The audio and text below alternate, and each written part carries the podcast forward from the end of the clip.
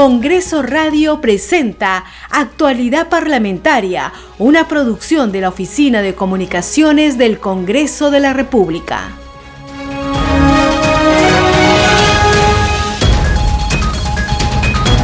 ¿Cómo están amigos? Muy buenos días, bienvenidos a Actualidad Parlamentaria. Hoy lunes 6 de junio del 2022 iniciamos una nueva semana informativa los acompañamos Perla Villanueva en la conducción y en los controles Franco Roldán. Este programa se escucha en las regiones del país gracias a las siguientes emisoras. Radio Inca Tropical de Abancay en Apurímac, Cinética Radio en Ayacucho, Radio TV Shalom Plus de Tingo María, Radio Las Vegas y Radio Star de Mollendo en Arequipa, Radio Madre de Dios de Puerto Maldonado, Radio Amazónica de Satipo en Junín, Radio TV Perú de Juliaca en Puno, Radio Amistad de Lambayeque, Radio El Pueblo de Ayacucho, Radio Satel Perú de Lampa en Puno, Radio La Voz del Valle de Aplao en Arequipa, Radio Líder de la Unión en Piura y Radio Victoria de Ocros en Huamanga, Ayacucho. A continuación, escuchemos las principales noticias del Parlamento Nacional. Ante la Comisión Especial de Seguimiento al Proceso de Reconstrucción en las zonas afectadas por el fenómeno del niño costero, se presentará el ministro de Economía Oscar Graham para informar sobre las intervenciones aprobadas del Plan Integral de Reconstrucción con Cambios. Los periodistas acreditados ante el Congreso de la República ingresarán desde hoy a las salas de Palacio Legislativo, edificio Víctor Raúl Aya de la Torre y a los auditorios Alberto Andrade Carmona y José Faustino Sánchez Carrión, donde se desarrollan las sesiones de las comisiones parlamentarias. Esto en cumplimiento del ingreso progresivo de la prensa acreditada ante el Parlamento Nacional, anunciado por la titular del Poder Legislativo, Mari Carmen Alba Prieto.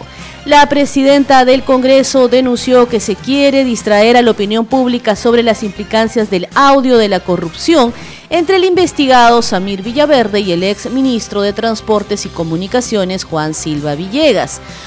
Alba Prieto sostuvo que con este fin se ha difundido un audio en el que ella explicaba entre septiembre y octubre del año pasado la sucesión presidencial en caso de que el jefe de Estado Pedro Castillo sea vacado. La titular del Congreso enfatizó que no está en su agenda pretender reelegirse en el cargo para continuar al frente del Poder Legislativo durante el periodo 2022-2023 y la Subcomisión de Acusaciones Constitucionales continuó con la audiencia de la denuncia constitucional 219 contra el presidente de la República, Pedro Castillo Terrones, por presunta infracción constitucional y por la probable comisión del delito de traición a la patria. Bienvenidos, esto es Actualidad Parlamentaria.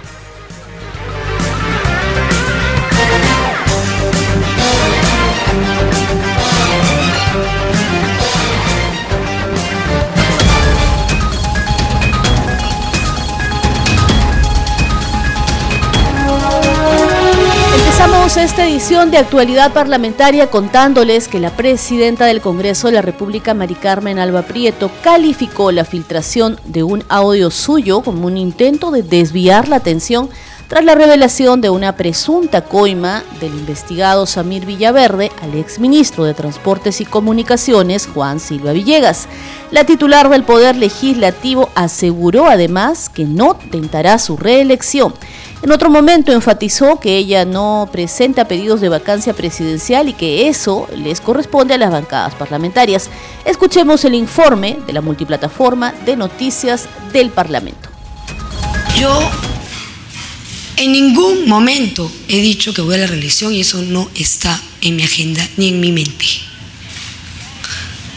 Yo he hablado en, en la Comisión de Constitución, expuse mi proyecto de ley de bicameralidad y la bicameralidad eh, habla de la reelección eh, congresal, así que la verdad eh, creo que se han confundido. De este modo, la presidenta del Congreso, Mari Carmen Alba Prieto, señaló que actualmente no piensa postular nuevamente a presidir la mesa directiva del Parlamento Nacional. Durante su encuentro con la prensa, Alba también se pronunció sobre la difusión de un audio en la que se le escucha decir que en el caso de una vacancia de Pedro Castillo, solo se convocaría a una elección presidencial y no elecciones generales. Esto evidencia definitivamente que estamos eh, siendo chuponeados, que algo está pasando. En esa conversación, que debe haber sido del año pasado, no sé si septiembre, octubre, no sé en qué momento, pero del año pasado, ya había eh, muchas preguntas de la prensa y en general de interesados. Si pasaba algo, porque desde el principio ha habido este tema de... Recuerdo que muchos periodistas, eh, con las consultas que hacían, era si en una posible vacancia se tenía que hacer elecciones presidenciales o generales. Y por ello, eh, como yo como presidenta, lo que me corresponde es preguntar a la Comisión de Constitución qué había al respecto. Y recuerdo que nos reunimos y que me alcanzaron informes de el constitucionalista Domingo García Belaúnde y otros para en el que se señalaba que eran solo presidenciales. Muy bien, teníamos entonces ahí parte de lo que fue la conferencia de prensa de la presidenta del Congreso de la República, Mari Carmen Alba Prieto. Vamos ahora con otra noticia, concretamente queremos compartir con ustedes un comunicado en las últimas horas del Parlamento Nacional. 6 de junio de 2022, hace tan solo unos instantes, se ha difundido a través del portal institucional del Congreso de la República. El Congreso de la República cumple con informar a la opinión pública lo siguiente. 1. A partir de hoy, lunes 6 de junio, a las 9 de la mañana, los periodistas acreditados ante el Parlamento podrán acceder a las salas del Palacio Legislativo, el edificio Víctor Raúl Aya de la Torre y los auditorios Alberto Andrade Carmona y José Faustino Sánchez Carrión, donde se llevan a cabo las sesiones de las comisiones. 2. Luego del informe de la Oficina de Riesgos y Desastres de la Municipalidad Metropolitana de Lima, en el hall de los Pasos Perdidos, por ser la vía principal de tránsito y evacuación del Palacio Legislativo, se han previsto medidas de seguridad que deben ser respetadas. Se reitera que las entrevistas serán en la sala Héroes Defensores de la Democracia. 3. En todos los ambientes se respetará el aforo y las medidas de seguridad previstas por la Oficina de Seguridad y Prevención del Congreso de la República, por lo que se ruega a todos los asistentes la colaboración correspondiente. 4. Los periodistas deberán ingresar y salir al Palacio Legislativo por la puerta posterior previo registro y recojo de su credencial respectiva en la Oficina de Seguridad y Prevención del Congreso de la República. El mismo procedimiento se seguirá para el ingreso a otras sedes del Parlamento Nacional. 5. No se permitirá el ingreso de aquellos que no estén acreditados debidamente, que no cuenten con su documento nacional de identidad fotocheck del medio de comunicación, las tres dosis de vacunas y las mascarillas, una mascarilla KN95 o dos quirúrgicas. Además, como ya se venía adoptando antes de la pandemia, el ingreso es con vestimenta formal. 6. El toldo que se instaló en el frontis del Palacio Legislativo para la estancia de los periodistas durante la vigencia de las medidas sanitarias por la COVID-19 será retirado. 7. Se realizarán a la brevedad posible los trabajos para garantizar la seguridad y protección de las galerías del hemiciclo principal de sesiones, recomendado por la Oficina de Riesgos y Desastres de la Municipalidad Metropolitana de Lima.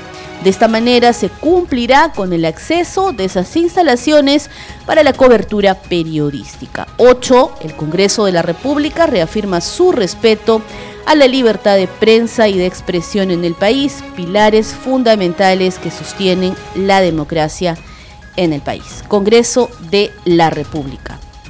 Era entonces el comunicado que queríamos compartir con ustedes, comunicado a la opinión pública. Y al respecto, como ya les hemos venido informando, entonces, a partir de hoy y luego eh, de todo este tiempo de pandemia y de haber transcurrido estos dos años, con el tema de los protocolos de COVID-19, los periodistas acreditados debidamente por su medio de comunicación van a poder tener el ingreso a las salas de Palacio Legislativo, edificio Víctor Raúl Allá de la Torre y los auditorios Alberto Andrade Carmona y José Faustino Sánchez Carrión, donde se desarrollan las sesiones de las comisiones parlamentarias. Esto se da en cumplimiento del ingreso progresivo de la prensa acreditada ante el Parlamento Nacional que había sido anunciado por la titular del Poder Legislativo, Mari Carmen Alba Prieto.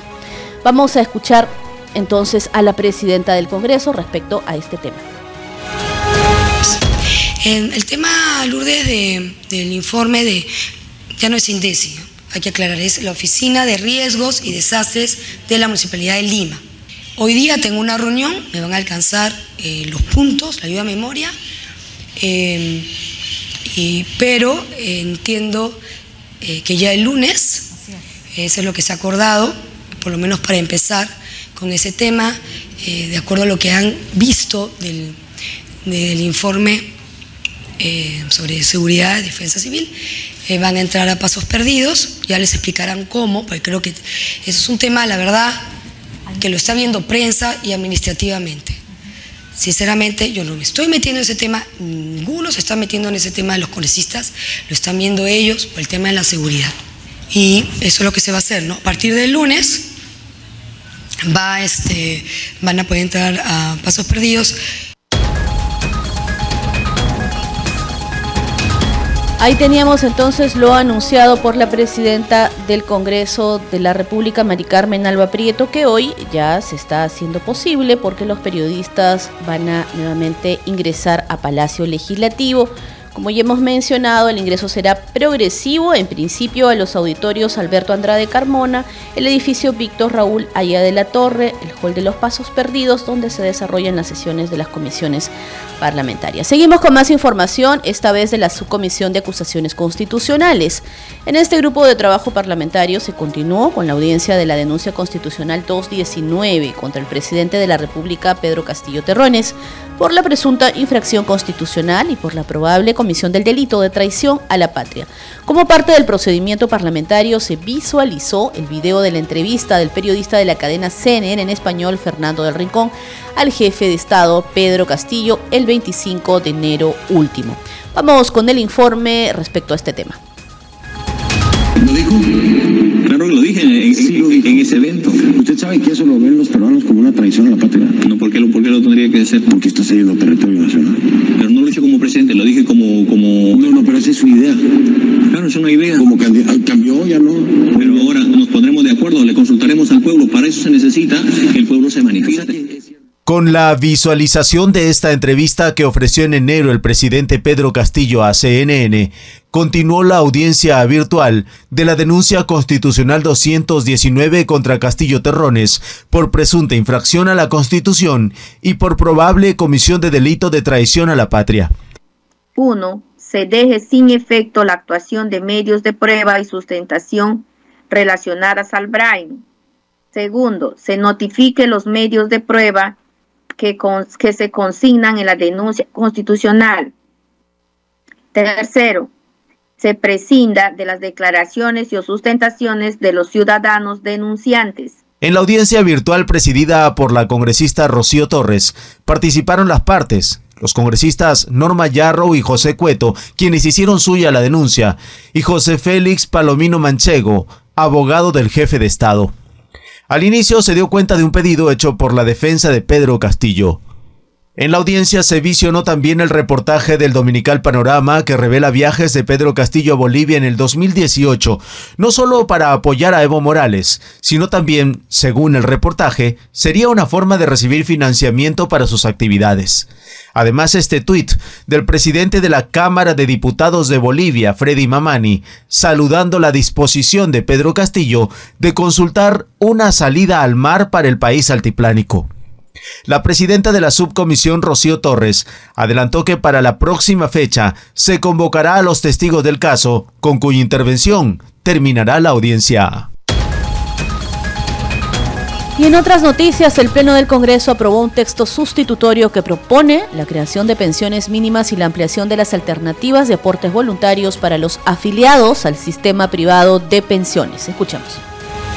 Este dictamen tiene por objeto crear una mejor cultura previsional a través de la determinación de metas con miras a una jubilación con una pensión mínima y promover alternativas para los aportes voluntarios de los afiliados al sistema privado de pensiones, con cargo a la devolución de impuestos a la renta de cuarta y quinta categoría, así como abonos asociados a sus consumos.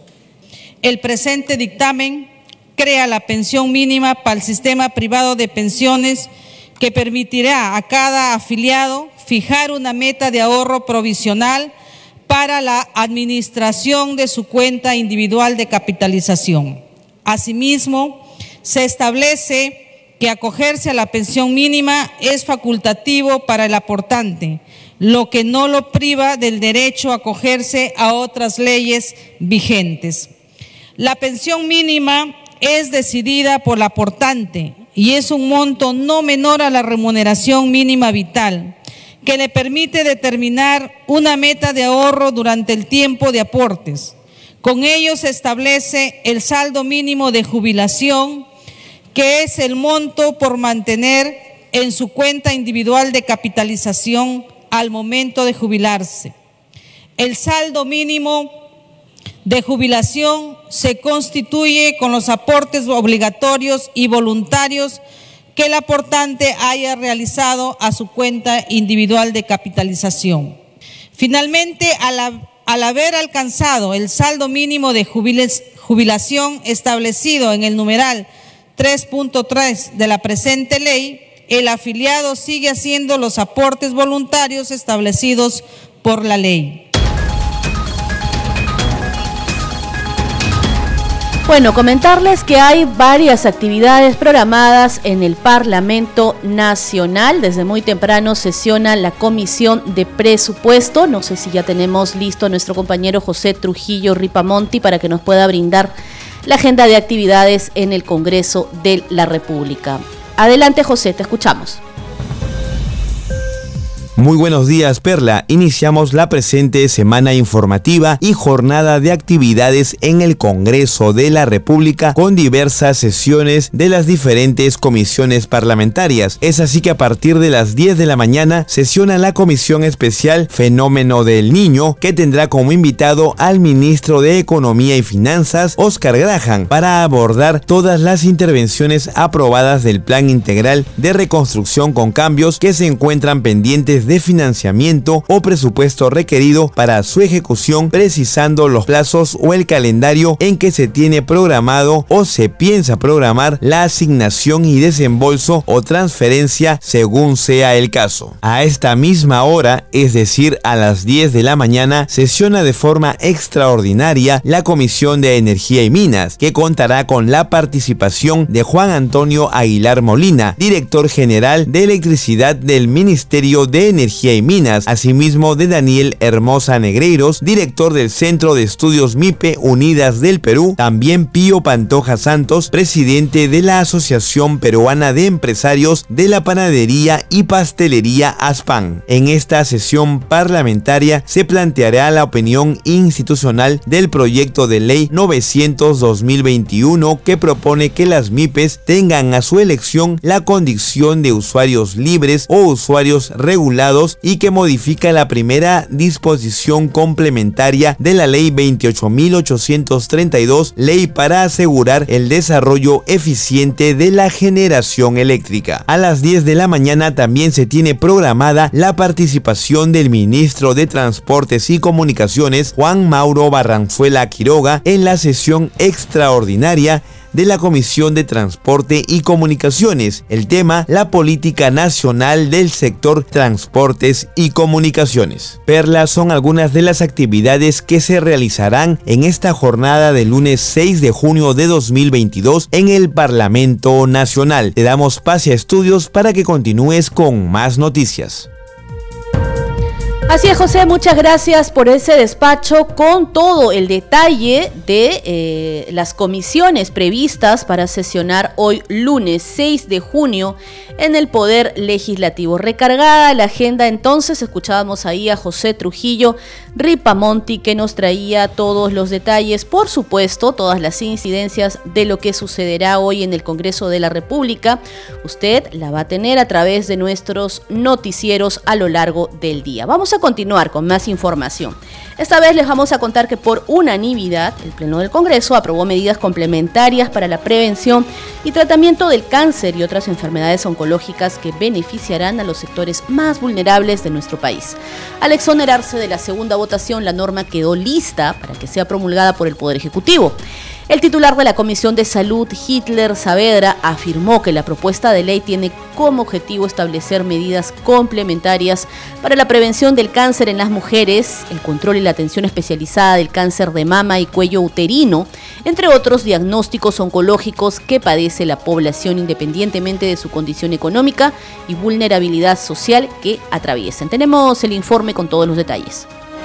A favor 107 congresistas, en contra 2, abstención 2. ¿Ha sido aprobado? El Congreso aprobó esta iniciativa que beneficiará a todas las peruanas. Ahora, las mujeres que trabajan en el sector público o privado tendrán derecho a realizarse exámenes de detección temprana del cáncer de mama y cuello uterino una vez al año y con licencia con goce de haber. Asimismo, se plantea que en los planes de seguro se incorpore la cirugía reconstructiva mamaria para las pacientes que hayan tenido una mastectomía parcial o total. El presidente de la Comisión de Salud sustentó la iniciativa. El dictamen reúne dos proyectos de ley similares. Las autoras son las congresistas Kira Alcarraz y Rosángela Barbarán. No hay lugar a dudas, colegas congresistas, cuando nos enfrentamos al cáncer tenemos que ser agresivos contra esta maldita enfermedad, que solo trae sufrimiento, desgracia y pobreza. El presente dictamen contiene disposiciones de vital importancia en materia de prevención y atención oncológica, especializada de las mujeres entre las principales, la promoción de exámenes de detección temprana de cáncer de mama y de cuello uterino, para poder enterarnos a tiempo. Por otro lado, hemos visto la necesidad también de optar a un implante mamario que significa un cambio en su vida, ayudándolas a superar los cambios físicos y psicológicos que surgen en la lucha contra el cáncer. Por otra parte, se propone la implementación de un programa de apoyo dirigido a los cuidadores familiares de las pacientes oncológicas. La propuesta recibió el apoyo de la gran mayoría de los parlamentarios. De esta manera, el Congreso de la República una vez más aporta herramientas necesarias para reducir las cifras de cáncer mediante la detección y atención a este sector vulnerable. Queda ahora en manos del Ejecutivo la promulgación de esta norma para el beneficio de las mujeres peruanas. Protejamos de la violencia a las niñas, niños y adolescentes.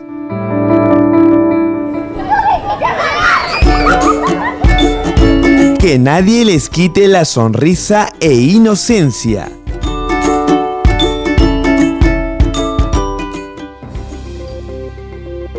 La directora ejecutiva del Programa Nacional para la Prevención y Erradicación de la Violencia contra las Mujeres e integrantes del Grupo Familiar Aurora del Ministerio de la Mujer y Poblaciones Vulnerables, Ángela María Acevedo Huertas, subrayó que es clave hablar claro con los niños, niñas y adolescentes sobre temas sexuales y el cuidado de sus cuerpos. Escuchemos sus recomendaciones.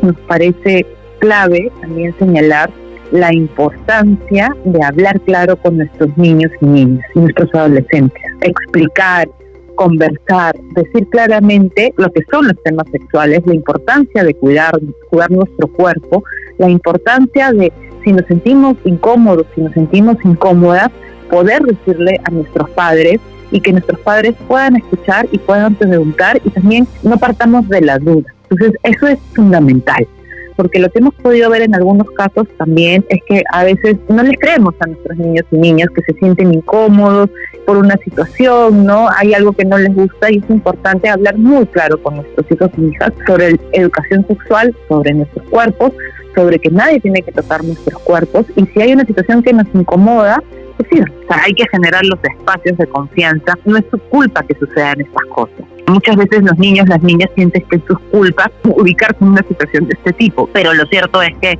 hay que darle la seguridad, la confianza de que no, que no son responsables y que pueden conversar con total confianza y seguridad con los mayores. Protejamos de la violencia a las niñas, niños y adolescentes.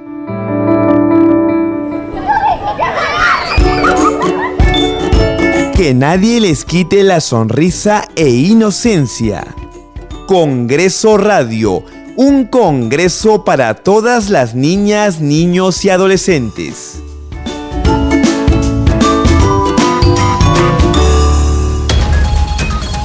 Escuchábamos ahí la frase principal de esta campaña emprendida por el Parlamento Nacional para proteger y cuidar a nuestros niños, niñas y adolescentes, que nadie les quite la sonrisa e inocencia. Protejámosla de todo tipo de violencia y agresión contra ellos y ellas. Esperamos que estas recomendaciones sean de mucha ayuda y ya saben que para realizar denuncias y recibir orientación, y soporte emocional frente a cualquier tipo de agresión o violencia, pueden llamar a la línea 100 o acercarse a cualquiera de los 430 centros de emergencia mujer en el país.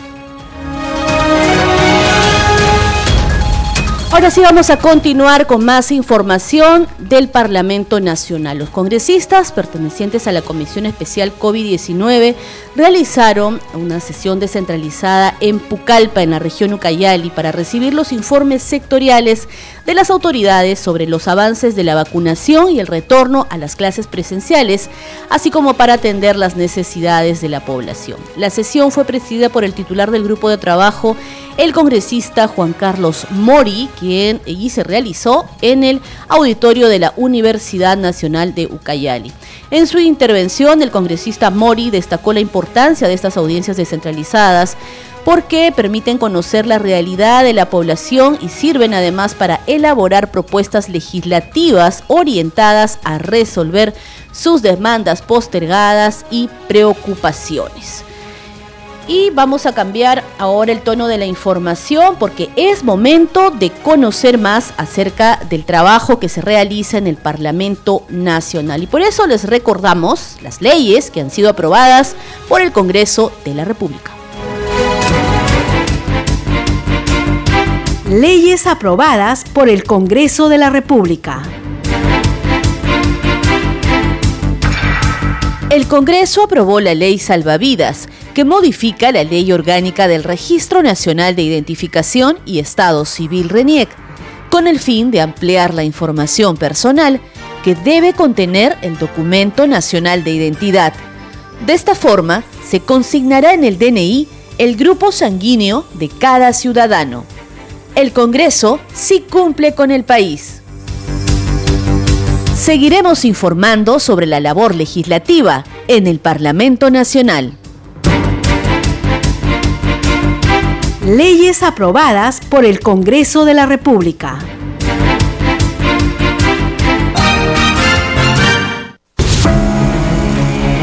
Ley 31458 que reconoce las ollas comunes y garantiza su sostenibilidad, financiamiento y el trabajo productivo de sus beneficiarios promoviendo su emprendimiento. Faltan dos días para el vencimiento del plazo de reglamentación.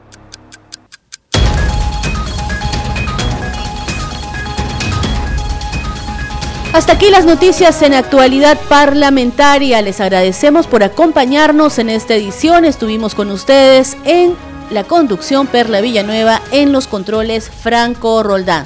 Sigue en sintonía de Congreso Radio, un Congreso para todos. Congreso Radio presentó Actualidad Parlamentaria, una producción de la Oficina de Comunicaciones del Congreso de la República.